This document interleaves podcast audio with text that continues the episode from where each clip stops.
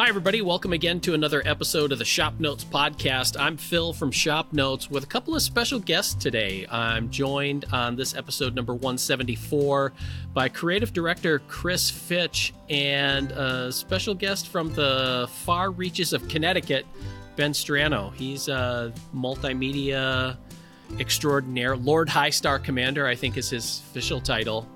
He's going to be joining us. Today, we're going to be talking about digital woodworking, and especially as it relates to Chris's launch of his Mark II version of the CNC machine. So, you want to stick around for this episode. Thanks for listening.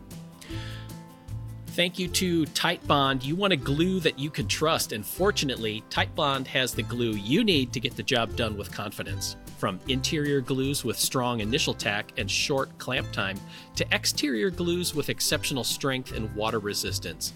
Look to Titebond, the right glue for your next project. For more information, visit titebond.com. All right, welcome, fellas. Yep.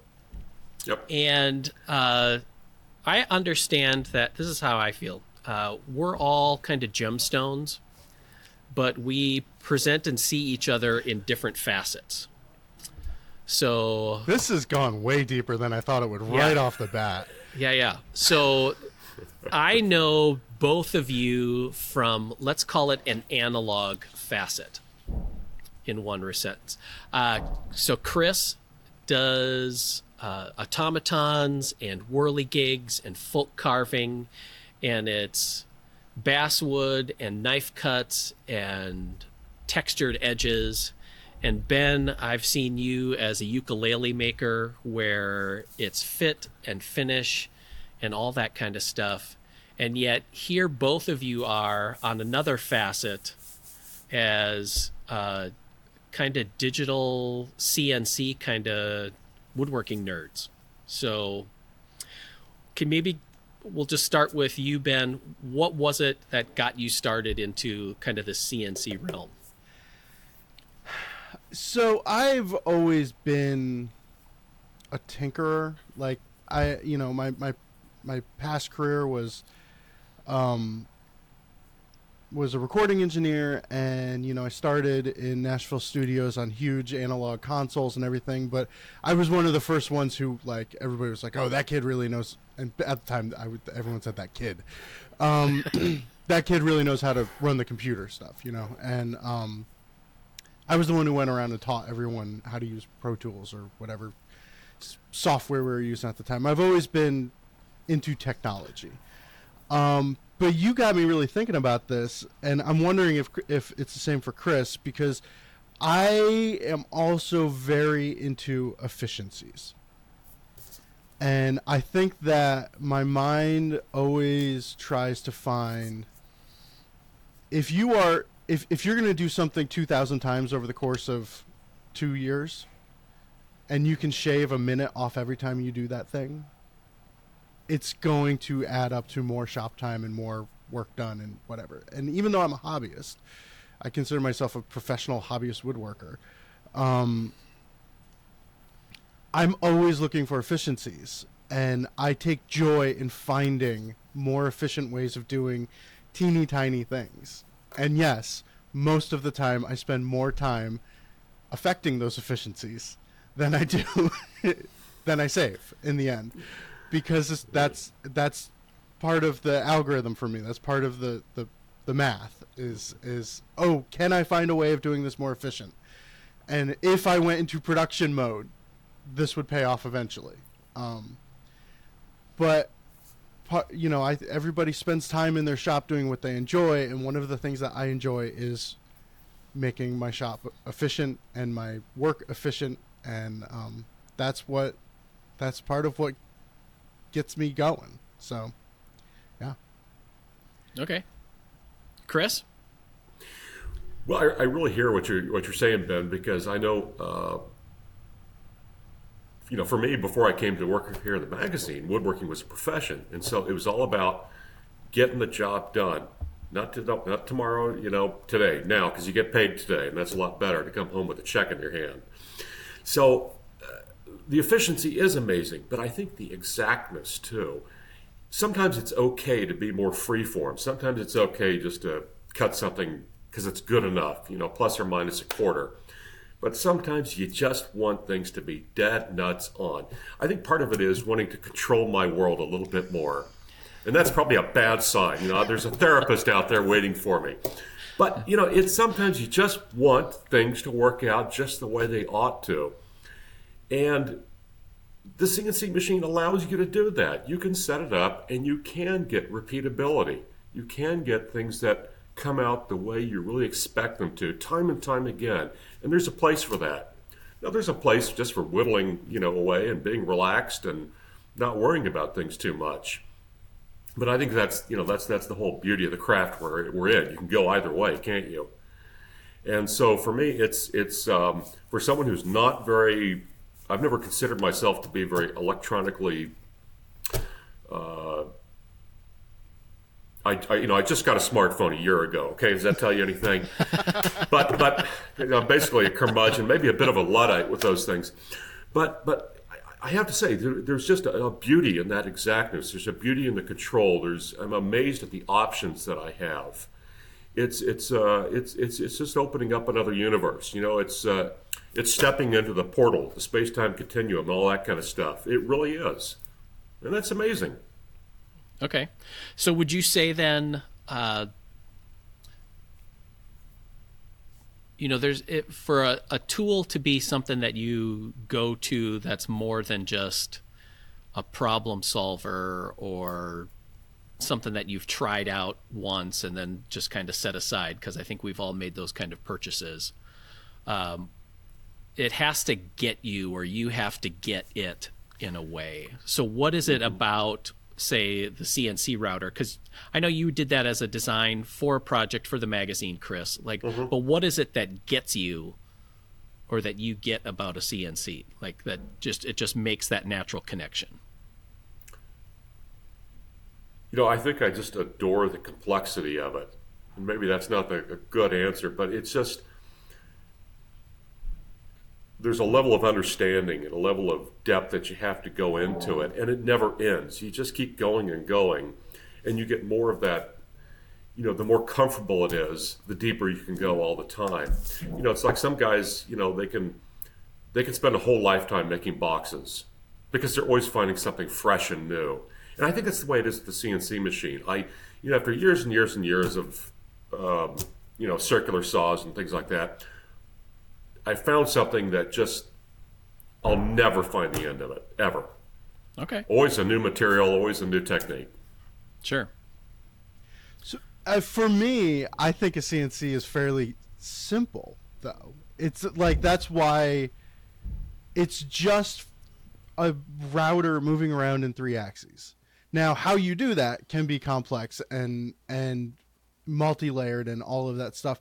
And it just it's like there is nothing different about a CNC and a well crafted template and a router table with a bushing and you know flush cut or a, a flush trim bit.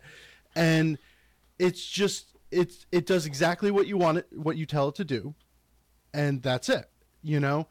Um i now now for the record i consider myself a baby with the cnc i am um i would say well probably about 10 years ago i built a cnc kit small one like a little 11 by 11 cut area. It's a shapeoko 2 or whatever. Um and you know a little makita trim router and that's it. Um, that I used for a while, and then we moved, and it just never really got set back up again. Um, now at at the fine woodworking shop, we just got uh, Next Wave, and um, it's been it's been an experience, and it's been one of those things where I find myself using it more than I thought I was going to, but I still since it is at at the shop at work, which is you know just ten miles away or whatever, um, I do find myself still reaching for and thinking. I am a huge fan of a 3D printer in a wood shop. 80 90% of the digital woodworking I do is 3D printer based. where I am using it to make templates, I am using it to make um, little bushings or tools or whatever. And for me, if I had to pick between the two, no question, no question, 3D printer. Okay. I, I, I, it's it's not, and just strictly as a woodworker, it's it's not even in in the calculation which one I would pick. It's it's Okay. a 3D printer because there's something and and this is kind of a little passion project of mine, but I think that there's something so beautiful about the fact that somebody can buy a $200 3D printer and a $20 roll of filament and download files and make these things from all over the world and make these things that make your shop time more enjoyable and and better. And i think that that is so like important to all stripes of woodworkers and i love cncs they're expensive. And it's definitely not something that i think every every person could have in their wood shop. Whereas a 3d printer i think everyone can not everyone can afford it. That's a stupid statement. But most woodworkers can afford it. And i think it would make most woodworkers happy to have it if Sure. if they accepted it into the reality. Okay. and and also i'm sorry one, one more thing. There is a thing about you know a cnc is is mostly a 2d object right? Or a, a 2d tool. Um you're you're cutting for the most part two two and a half d. You can do 3d things with it. 98% of what's hap- what happens in all of the world cncs is 2d whereas a 3d printer there is plenty it's it's trivial to add that third dimension into a jig. And when that becomes an easy to do thing a easy part of your world you find yourself doing all the time. Like right now I've, i just made a, a, a jig to uh, trim um, uh, ukulele braces right to two millimeters perfectly but there's a little step down so that it notches into another jig that i have. There's you know it is a 3d element. It wouldn't have worked as well if it wasn't 3d and i wouldn't be able to do that with a cnc as easily All right. Well, that's like interesting. I, you know, I've got a little 3D printer as well, but it's a it's a it's a five by five by five format, and so I've never really started using it for for workshop things because I always felt it was a little too small. But I might have to bring it in here in the shop and actually give it a little more thought now. Because I do like your point about it being a very democratic tool in the sense of, of less costly. Because I know that you've shared uh, Ben in the past was it like a little bevel gauge, for the lack of better descriptor on it, for work with paper plans, right? Yeah. Um yeah, I I, I think after researching um the tool would be called a transfer bevel. Um Okay. and uh um what is the what's the hand tool manufacturer started in Seattle moved to uh oh, move blue over spruce. Bridge City. No, no. Bridge City. um, Bridge City. Thank you. Yeah, yeah. Um, Bridge City made one like in the '90s, I think.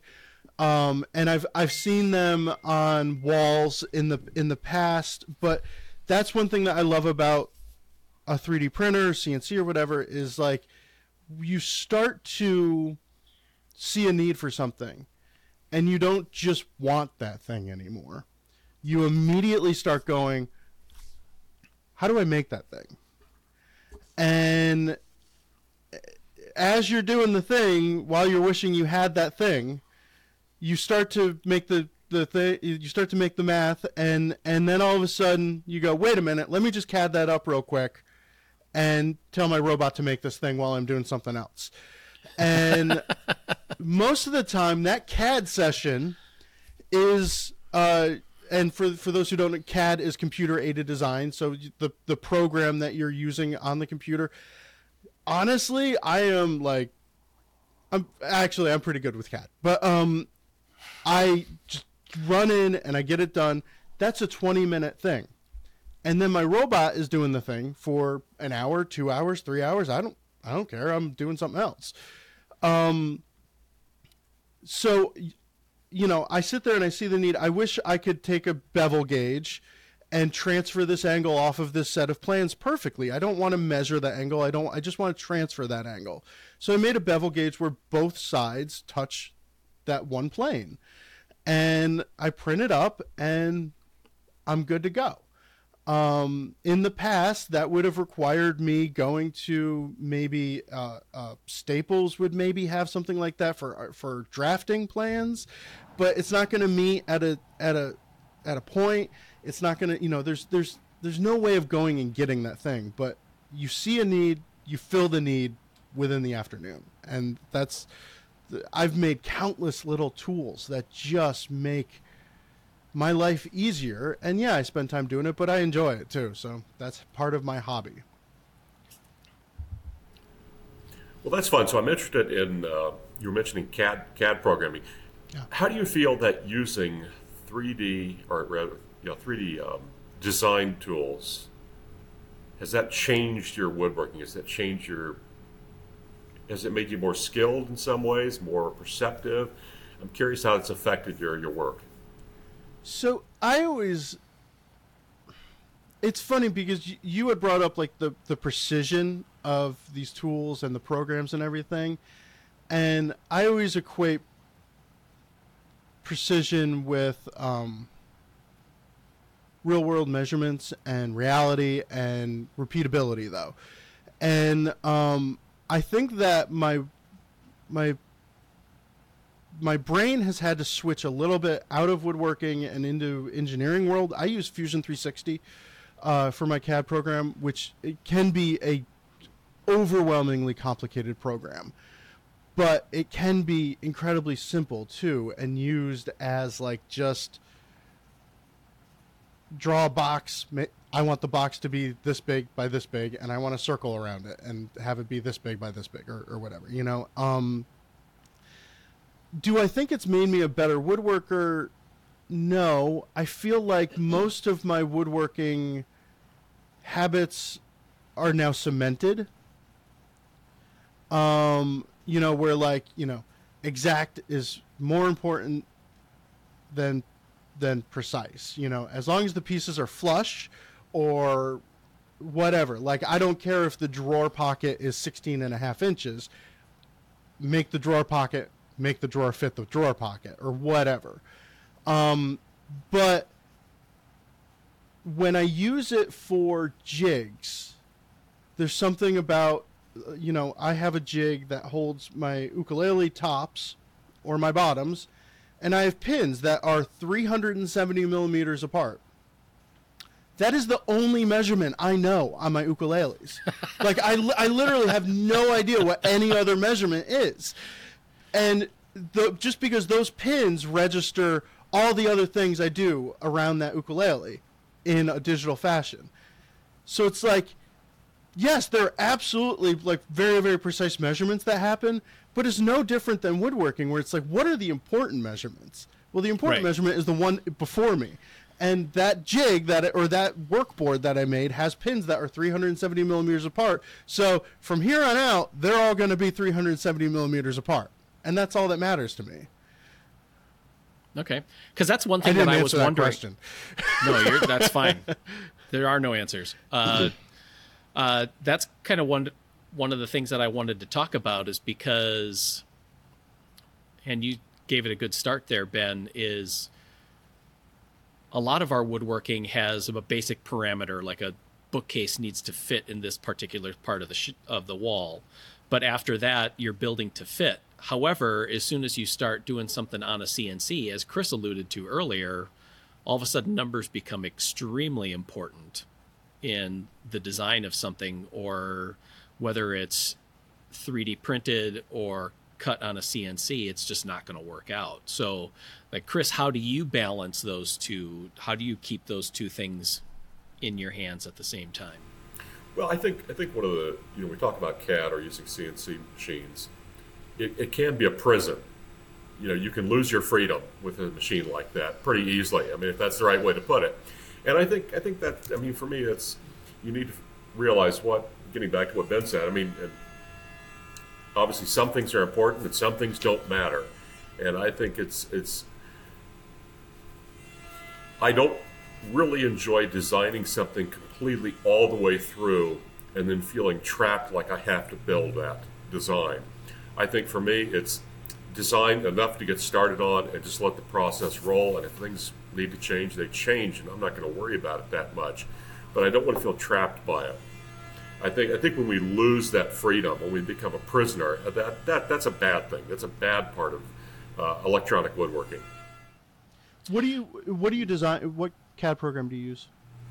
Uh, we use uh, Autodesk Inventor, so it's Okay. uh, very much like like Fusion 360.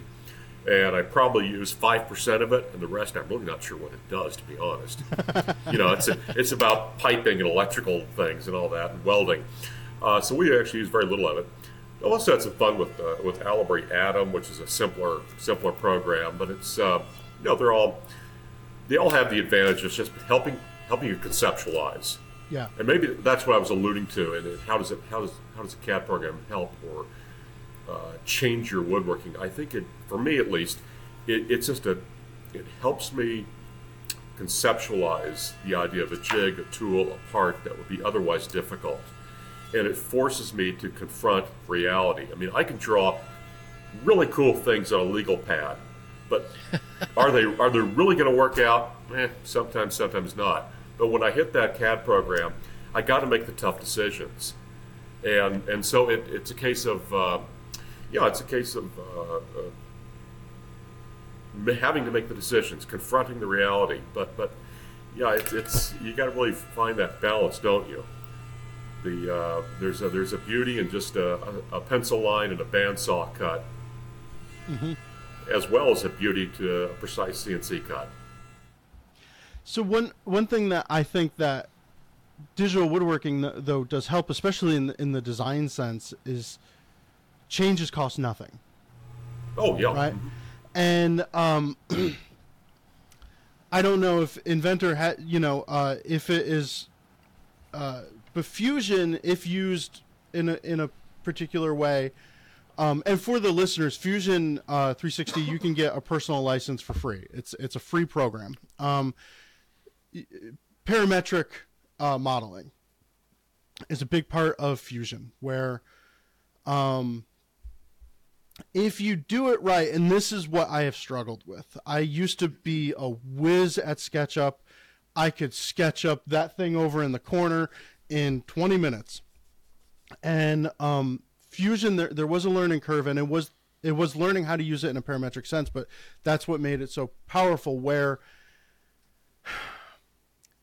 I want this piece of this hole to be offset from this side X amount, right?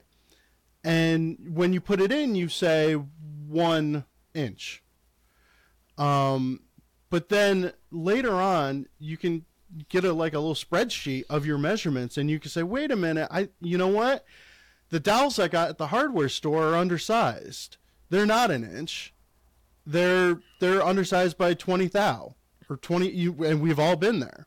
So you do a test piece, and you tell your you, you you fit it and it doesn't work. So then you just punch into the computer all of those holes. They're not an inch. Make them one inch minus twenty thousandths.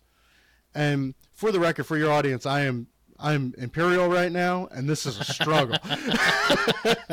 but um, but like that's the beauty of parametric design, where all of these changes are so so simple. I mean, this is I just grabbed a thing that's right in front of me, but this little thing, and especially with the 3D printer, I hit print and it is printed in 45 minutes and I can look at it and I can measure it and I can put it on the thing.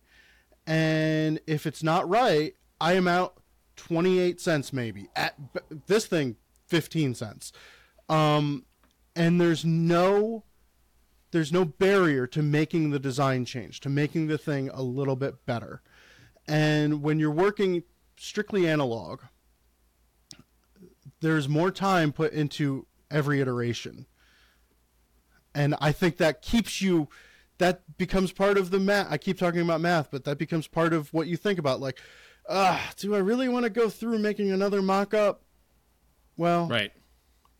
Or do you even do the mock up and just jump right just into build. it? Yeah, exactly. Yeah.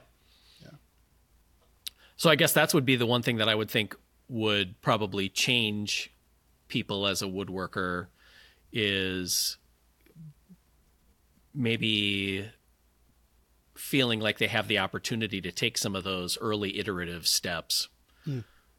without like you said Ben costing anything rather than because I think there's all of us have a desire at some point to just like I'm just going to start building and you just kind of jump in and you're cutting wood and putting stuff together and at that point you're kind of committed to it or it's in the burn pile You How know, do you do it, Phil? I mean, like when you're because you have to both of you have to do things to when you build something many times it's being built by once you're done by uh, thousands of people after you. Right. So you can't you can't just wing it really, right? No, and thankfully we have people like Chris and John and Dylan who run through the kind of the design process on it and you know, they'll have meetings and have meetings with the editors on, you know, what what needs to what kind of needs the project needs to serve has mm-hmm. or has to fulfill. Uh, but then we also like Mark and Steve. That's the noise you hear in the background building a project where they're in the middle of taking Chris's drawings for a ten drawer dresser, and no doubt later today they're going to come to him and tell him something that they think should be a little bit different on it, and then he goes back and alters the drawings on it, and in that sense. Um, but yeah, I mean, I've done some personal projects and done them on the show or on video, and yeah, it's been a little bit of a stumbling thing because you kind of just get through it, and then afterwards you have to kind of go back and And re- yeah. you and know, wish you could build it again. Yeah. right falsify your results just to make it look like it matched. you know. I can't tell you how many falsified results we have in the Yeah, yeah, where it's like I should have done this. Yes, yeah, Yeah. Yeah. But that Yeah. but that's kind of the beauty of the process that we're talking about is that it's very organic. You know, we, we have those files, we can make changes, we can Yeah. create one new part, and it's not a huge commitment in time at that point because we've got the documentation down. Uh, you know, there are too many projects where you start and you know it's not right, but you just keep going, you keep going because you just don't want to rebuild everything because there's some some rotten part that you had to drill five holes, scroll saw between, spend you know a long time sanding, sanding, sanding. It's just like no, I'm not going to do that again. So you put up with what's wrong. Mm-hmm. Unfortunately, we don't always have to do that. So I, I think that's one thing I would bring out about all this. It, it, it, it makes the process of developing something new, whether it's a tool or a piece of furniture, an organic process. Do do you ever find yourself uh cuz I do this and now again most of what I do is for personal reasons there's no it's not being broadcast outside of Instagram but um I will I will make the thing and then say oh there's there's one little change and I'll I'll make the change in CAD and never never print it or CNC it or never because the one the the the the penultimate version was just fine and it'll Right. get me through what I needed to do but I mm-hmm. have to go back in and change it just in case Because you know it could be better. yes yeah, yeah. No, that I mean, we do that too, where we'll build a project and in the use of the project after it gets built and you know we're photographing it or something like that, we'll be like, yeah, you know, this pivot point could actually be better if it was another three quarter of an inch over. And we'll change that in the file and then in the drawings that go in the magazine. But the project doesn't get rebuilt because, you know, from six feet away, nobody's going to know Yeah. three quarter of an inch, you know, so functionally there's that difference. So that kind of leads me to, you know, with, uh, regular woodworking, for lack of a better word. You know, you make templates for projects uh, and patterns and stuff like that, and you get done with the project, and you're kind of faced with the do I keep these in case I ever make it again? Or what? And then where do you store them? And, you know, that kind of thing. But in the kind of tools that we're looking at, you get to keep that all the time and you don't have to worry about where it goes. I I've 3D printed stuff. Um, I've I have gotten to the point where if it's a uh, I use different colors for Okay. printing.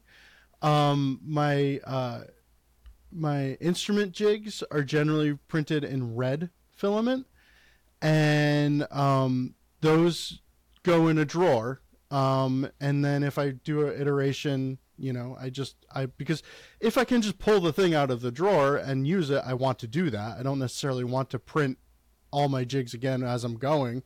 Um, and also, I am likely going to build. You know, I build a very particular instrument. I build baritone ukuleles, and I'm likely going to build another 50 of them before I die. You know, so some of the things make sense to ha- have on hand to build that same exact size and the same exact thing.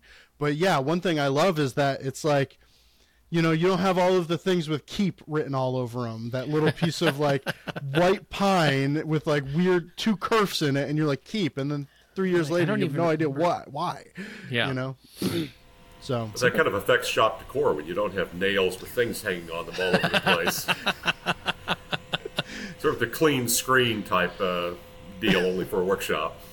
good Yeah. and bad because sometimes those those those leg templates on on people's walls are just too photographic for for to handle you know Thank you to Titebond. You want a glue that you can trust, and fortunately, Titebond has the glue you need to get the job done with confidence. From interior glues with strong initial tack and short clamp time to exterior glues with exceptional strength and water resistance.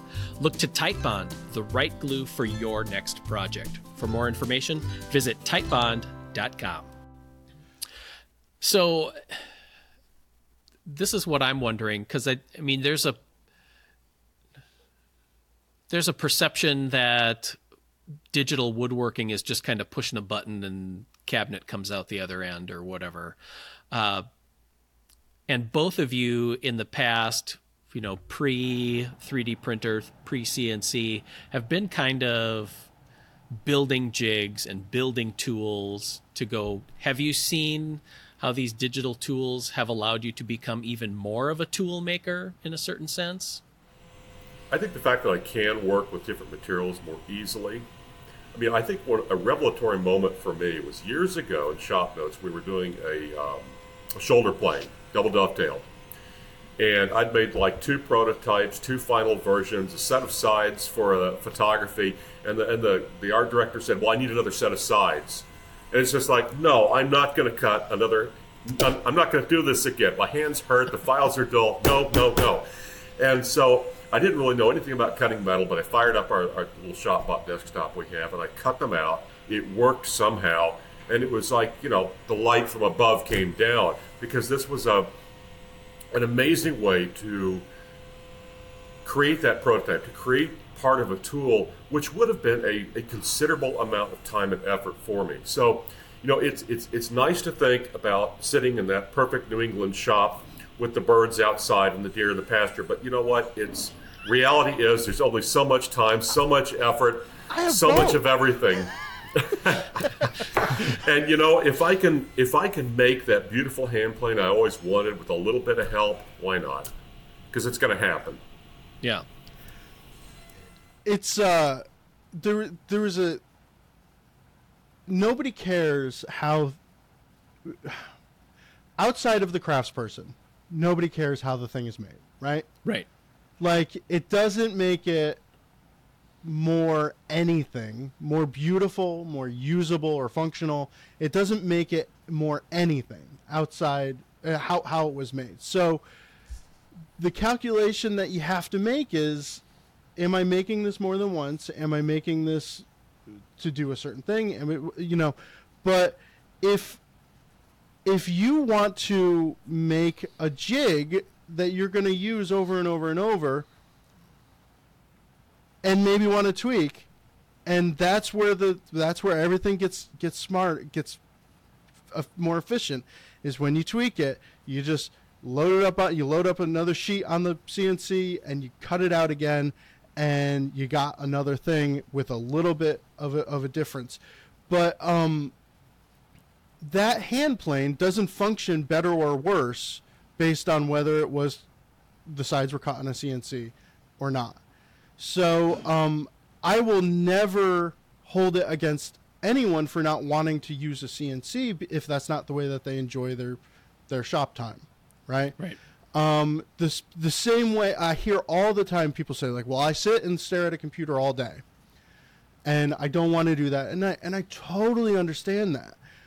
But for me, when I'm like digging into a, a fusion thing on CAD, I am my brain is working the same exact way as it is when I am taking one last shaving with my number three, or like just trying to get like you know sometimes I'm I'm truing up a board and trying to get that perfectly straight edge, you know, with a hand plane or whatever. And my brain functions this way, but when I am in Fusion or CAD or SketchUp or whatever, my I, I have the same feeling of enjoyment of my shop time. Now, I work from home in this seat and I CAD in this seat. I'm in my personal shop, right? But uh, so there, there generally is like 4:30, 5 o'clock comes. Like I walk around and I do some other stuff. I go inside, check on the family, and then I come back out, and it's like kind of a reset moment for me. I do switch computers. I, I, I have, but um, my my kind of like a like a Mister Rogers kind of thing. You unzip the cardigan and you take off the shoes, and it's the same screen, but I just hit a oh. button and I hit a button. It's like That's oh, funny. back That's funny. desktop. Um, but uh, it is it's for me the same enjoyment. So there's nothing wrong with me enjoying my screen time in a different way. Same way there's nothing wrong with, you know, somebody flattening a board with a hand plane and I think that's kind of weird. You know, so it's just however you enjoy your shop time, enjoy your shop time. Yeah. Well, I I also feel like there's uh, two different sorts of people broadly speaking that are getting into digital woodworking you have somebody who is a woodworker mm-hmm. who sees it as a woodworking tool and comes into it. So I feel like the obstacle then is the software part of it.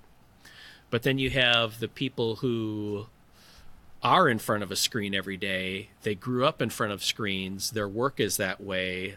They think in in terms of functionality and parameters and that kind of stuff. So the software comes easy. It's the tool part that's hard. Yeah. You know, so it's more of like a perspective change, I guess. You know, and I, think... I, I th- they're always at odds. I, I don't know if if you if you at Woodsmith ha- and Shop Notes have the same. Um, I'm sure we share uh, an audience demographic uh, with fine woodworking, but we have a lot of engineers um, you know, people are are day job engineers, and then at night they go out to the wood shop. And uh, we had a class uh, that we did with with Pekovich, and um, we had a lot of engineers in the in the online class, and um, or in that cohort, and they kept asking specific like how many thousands blah blah and and mike is not that he's like are you blah, blah, blah. no no no no like like like he doesn't like measuring it like like numbers drive him nuts. But eventually he just like sucked it up and and and somebody said when you tap your your table saw fence how far is it moving?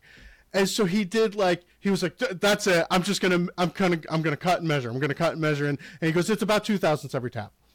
And and some people need to know oh i just saw him tap his fence three times. It probably moved around six thousandths of an inch. I wish i knew it was six thousandths of an inch you know um, so but i think the, the point uh, that i'm getting at is for me i i i don't think i'm as precise as as chris's my my job at the end of the day is to make an ukulele that plays and sounds good and um, that's what matters most to me. Um, precision is great. Yes, I want the joints. I want that neck joint to fit perfectly. I don't want there to be a gap because that hurts my soul. Um, but and I use 3D printed jigs to to make that happen. Um, so uh, I want I want gapless. I want perfect. I want it to be nice, but the exact precision doesn't matter to me as much. Um, but the, the, I think all of it to say, I I generally come at it from the more organic side, and have learned to use the precise numbers when they benefit. Uh, this is a little jig I made that um, I'm holding it up, and the audio only audience is annoyed at me.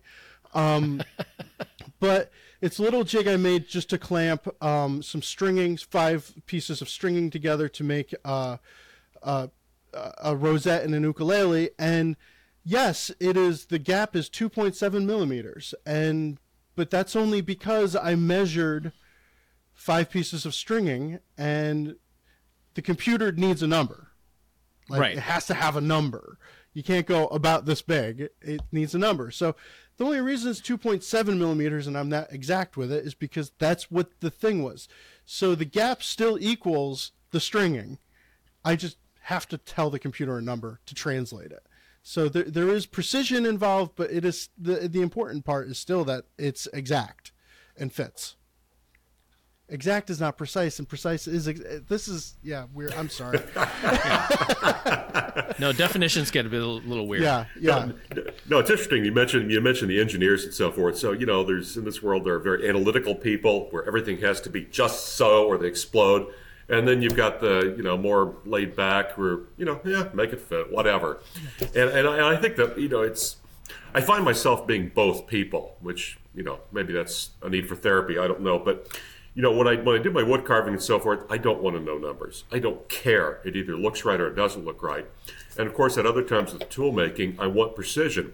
And I think it's it, but it's sort of a, a question of how how does each group view digital woodworking? Then, would do the engineers look at it as, my God, Hellas, would you do it? And it's yeah. it's it's it's wonderful because it is precise. Uh, is it an anathema to the creative types who just it is what it is, what it is. When Fusion 360 is not that way, as you know. Yeah. Inventor isn't that way. I, I, wish it would be kind of, you know, yeah, whatever type program, and it's not. You have to put that number in. So it is. It is a different approach. And, but it's also a little. I mean, you also have to understand. I mean, like you said, Ben, you have to put a number in, but to an extent, the number doesn't really matter. You're just putting in a number because it needs one you know, and you were going for specific fit because you had the, you know, the size of your stringing, but well, know, there's other I, other details you could make where you just put a number in and it is what it is. It doesn't have to be, you know, six radians off of whatever. I, I one thing though that I do love about like that stringing example is I wanted the stringing to terminate to just stop. Right? And five piece stringing, you know, um, in a federal card table, I don't know if I've seen five piece stringing in a federal card table, but three piece stringing or something like that will rarely just stop.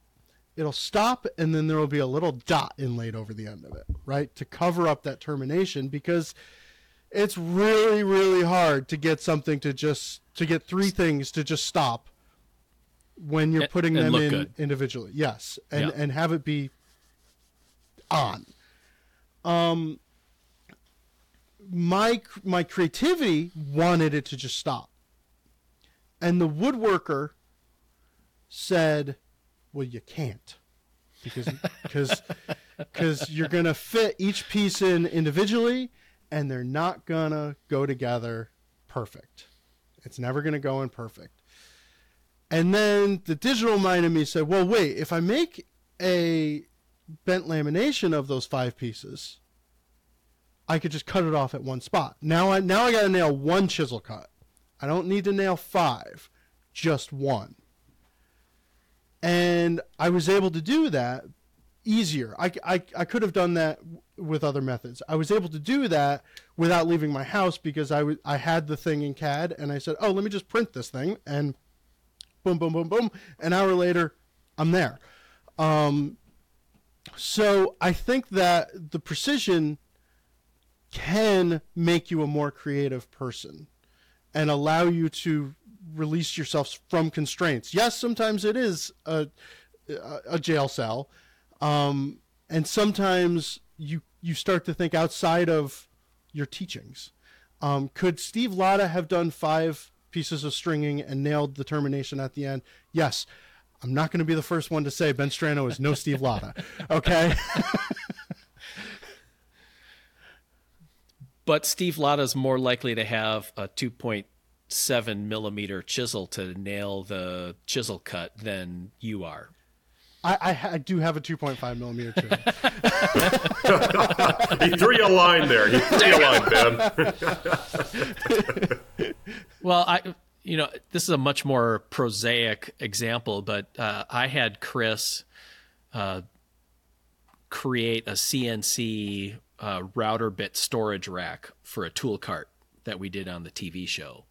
And I needed a, a variety of holes for um, quarter inch bits, half inch bits. I have a couple of three eighths shank and some five sixteenth shank bits and whatever. And for people who have made router bit storage racks, you can't drill the hole at a half inch and a quarter of an inch because you'll never get the bit out.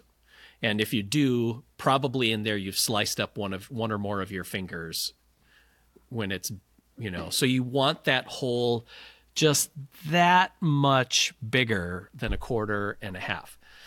Quarter inch bit, you know, just a bit larger than a quarter of an inch, you can find that. Half inch bit, no, you're looking around all over the place. But Chris was able to say, well, I mean, it's just a couple of thousandth over, and then you just use the CNC to make it. And now I have those bits that just drop in right where they need to. I can pull them out without, you know, needing a tube of, you know, neosporin or something like that. And, and there you go.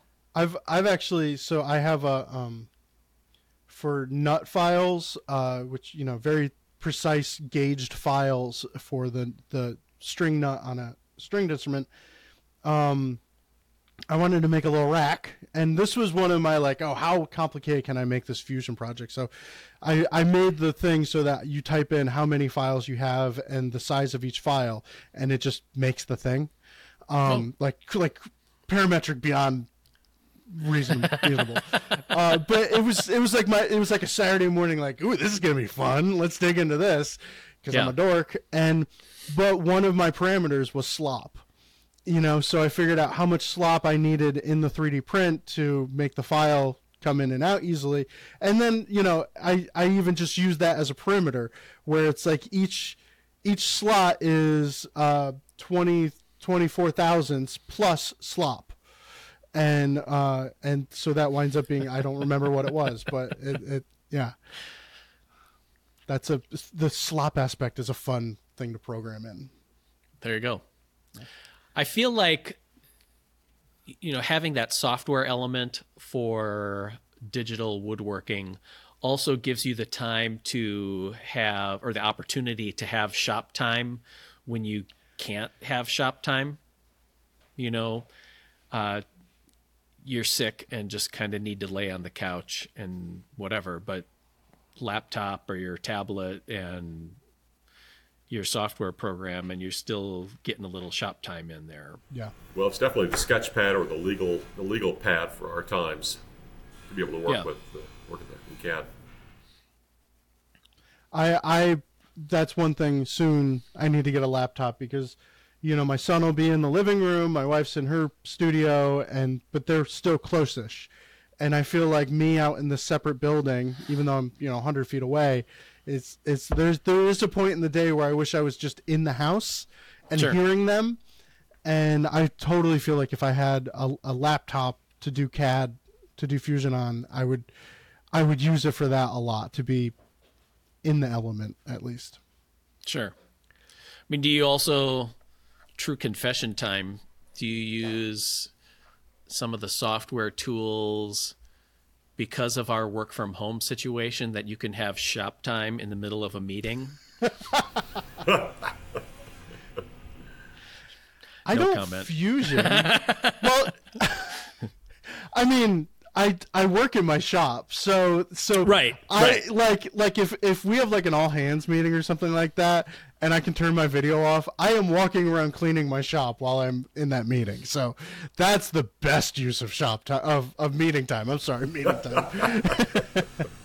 yeah.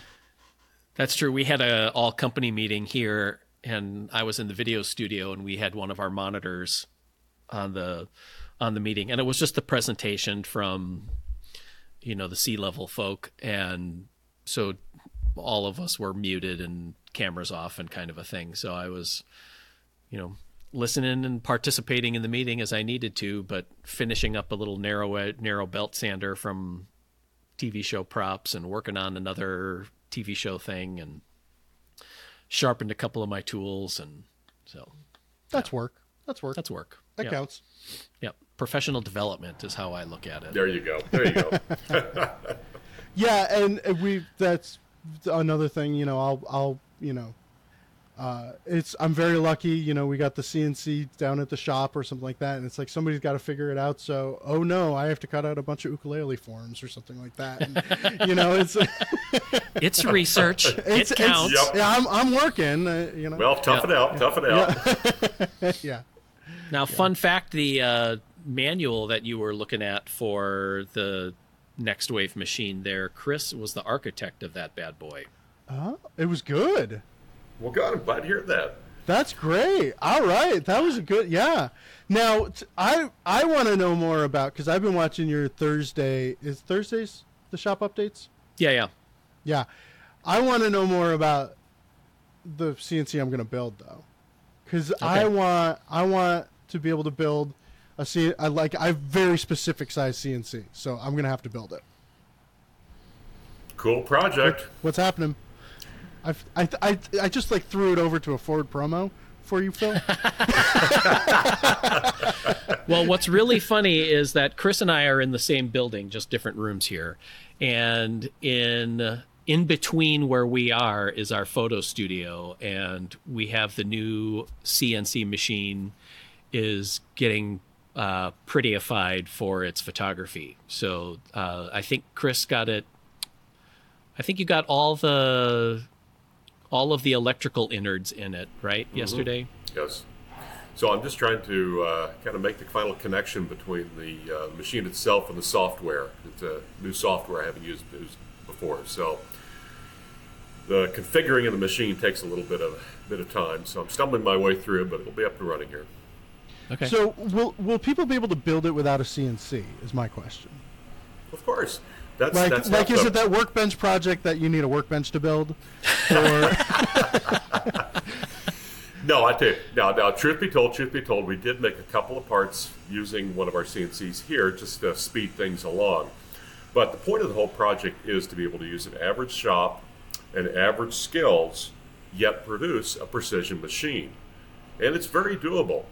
And it's really just a matter of, you know, we talked earlier about. Uh, about what is precision and about just not being too uh, held prisoner by a set of plans or expectations of things. So as you work along, you're really creating the precision necessary for the machine by working to the project itself. Okay. As an example, setting uh, you know the motors and the lead screws need to be in a precise location. Well, everything has a bracket with oversized holes, and we're able to just move parts around and have it and have it go things go into the place they need to go because it's engaging with the other parts, with the balance of the machine. So it's very much meant to be a project which anyone can do.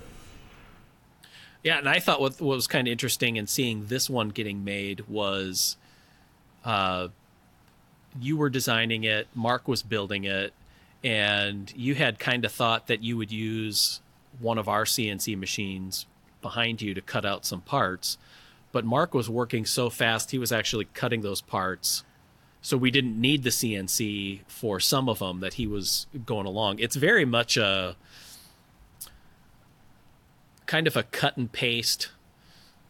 You know, there were those we had them when I was in college one year for finals as a stress reliever, one of those paper model books where you cut out all these little different layers of airplane models, glued them all together in a lamination, and then we flew them outside on the in the plaza in between exams. And that's how I feel like the CNC machine is. You just cut out these pieces, you glue them together or screw them together. And it's, you know, there's no complicated joinery on this thing. It's mostly plywood rectangles or you know, the shapes of some parts are only there just to provide clearance. There's nothing precise about them or whatever. You could change the shape of it if you wanted to. Um, but yeah, and then to watch Mark be able to take it and have the gantry that kind of like juddered its way down the line and then all of a sudden he made like three adjustments and then you could just push it back and forth with the finger you know So and and the rails are all just 90 degree aluminum extrusion, huh? yeah That, that's correct. It runs on, uh, so there's V bearings, which run on the, uh, the corner, then the outside corner, SM60, 61 aluminum.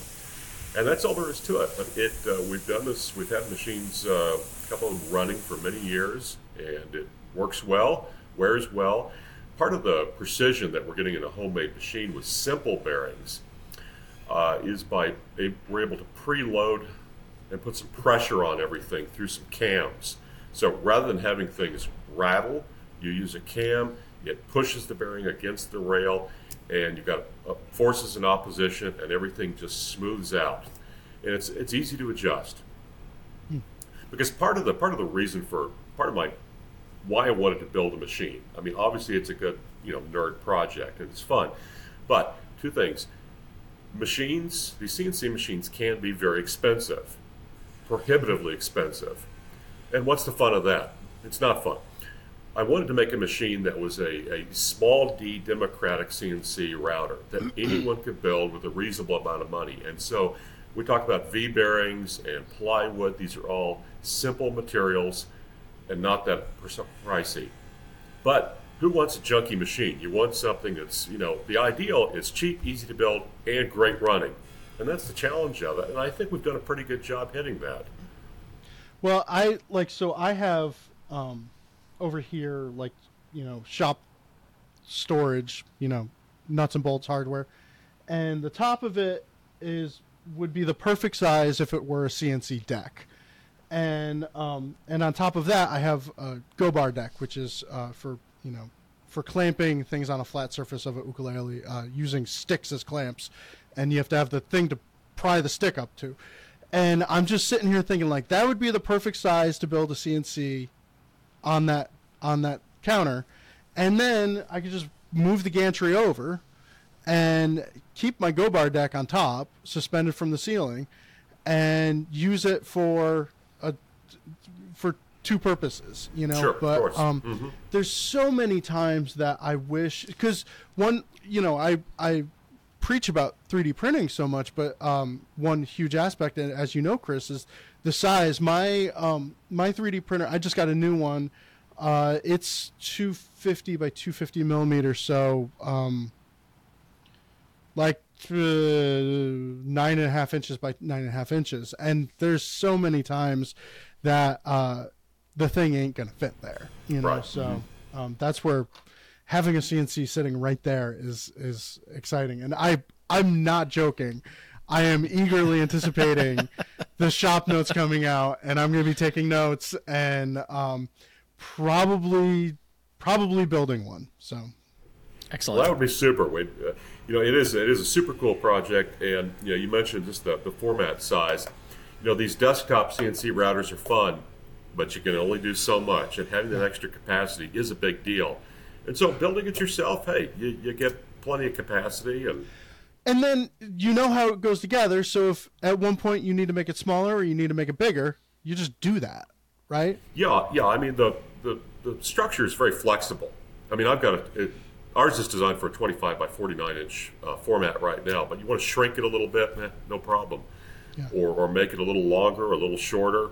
There really isn't that much to change. It's just you know hacking some parts a little shorter. And updates in the programming. No, I mean that that's all gonna that'll that'll remain the same. Okay, all right. It's so so has end stops and or uh, all that stuff. So if if the rails are different, the because because the brain works is is where I get weird about building a thing. Okay, yeah. Well, you mentioned mentioned the uh, you know things like limiting switches and such. This is just a very basic machine. Okay. And if you want to add limit switches and that sort of thing, and if you want to go ahead and program in the soft li- limits and all that good stuff, you can. But uh, the machine itself, it's meant to be, as I said, it's meant to be something that's accessible for anybody. So I didn't want to go off the deep end Yeah. with uh, with too many things. We just want something that's very, very basic, hardworking, rugged, and it does fulfill that. And then if you want to add this, add, add, blitz it up, that's just fine. I'm all for it. Racing stripes, uh, metallic paint. Uh, I think I've always wanted like a flashing yellow light when it's in use. You know, like Yeah. uh, like like forklifts have and things like that. No backup alarm, but Oh, Yeah, yeah, that would yeah. be awesome. Just a little yellow light just swirling around on it. As Yeah, it Oh yeah, yeah. That would be. And I'm, I'm thinking some background music that plays as well. Mm-hmm. Mm-hmm. Yeah, because CNCs don't make enough noise as it is.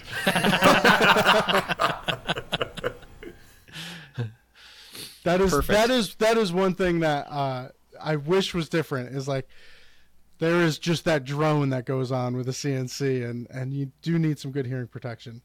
So Yeah, that, that's for sure. I uh, you know I keep my pet dog in here, and uh, they're a little too far for me to reach. But you know what? I've got dog hearing protectors because it's I that keep loud. wanting to get some for in here too. Yeah, yeah, yeah. Good. I and I was surprised. Like Nicholas takes it too. Like he, I totally expected you to put those on and he to be like rubbing them off or something. But he just he sat there. He took it just fine. no, he's So- he's working on his um, you know his status as the uh, Woodsmith dog here. Okay. Shop dog. Yep, And we're getting everybody an official loves him. bandana. Yeah. Everybody needs shop dog. All right. Well, there you go. Uh, if you have any questions, comments, or smart remarks about today's episode, you can leave them on the YouTube channel in the, comments section, or you can send us an email, woodsmith at woodsmith.com. As we alluded to, got an upcoming issue of Shop Notes magazine with part one of our CNC build. One of the big things on it is uh, this version you can tile pieces, so it's it's uh two feet wide, but 690 feet long is the pieces that you can deal with on there. So uh, the other thing is that it's got a vertical clamping feature so that you can deal with end grain or vertically held pieces and machine the end of them there. So uh, the previous version of our CNC machine is still in use in the shop, and Chris has routed a ridiculous amount of aluminum and brass on it, and it does its job extremely well. So you want to keep an eye out for that. Thanks to Titebond for sponsoring today's episode. Check out their full line of glues. We rely on them here all the time at Woodsmith, and you can see it at titebond.com. Thank you, Chris. Thank you, Ben.